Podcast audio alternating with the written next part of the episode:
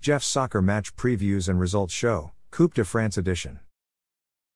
There is one Coupe de France game being played today, Saturday, December 2, 2023. Etoile Maritime will play at home versus visiting Trelissac at 8 a.m. The seventh round match will be played at Stade Francois Loparco in La Rochelle. Thanks for listening to this episode of Jeff's Soccer Match Previews and Results Show, Coupe de France Edition. A Jeffadelic Media Podcast.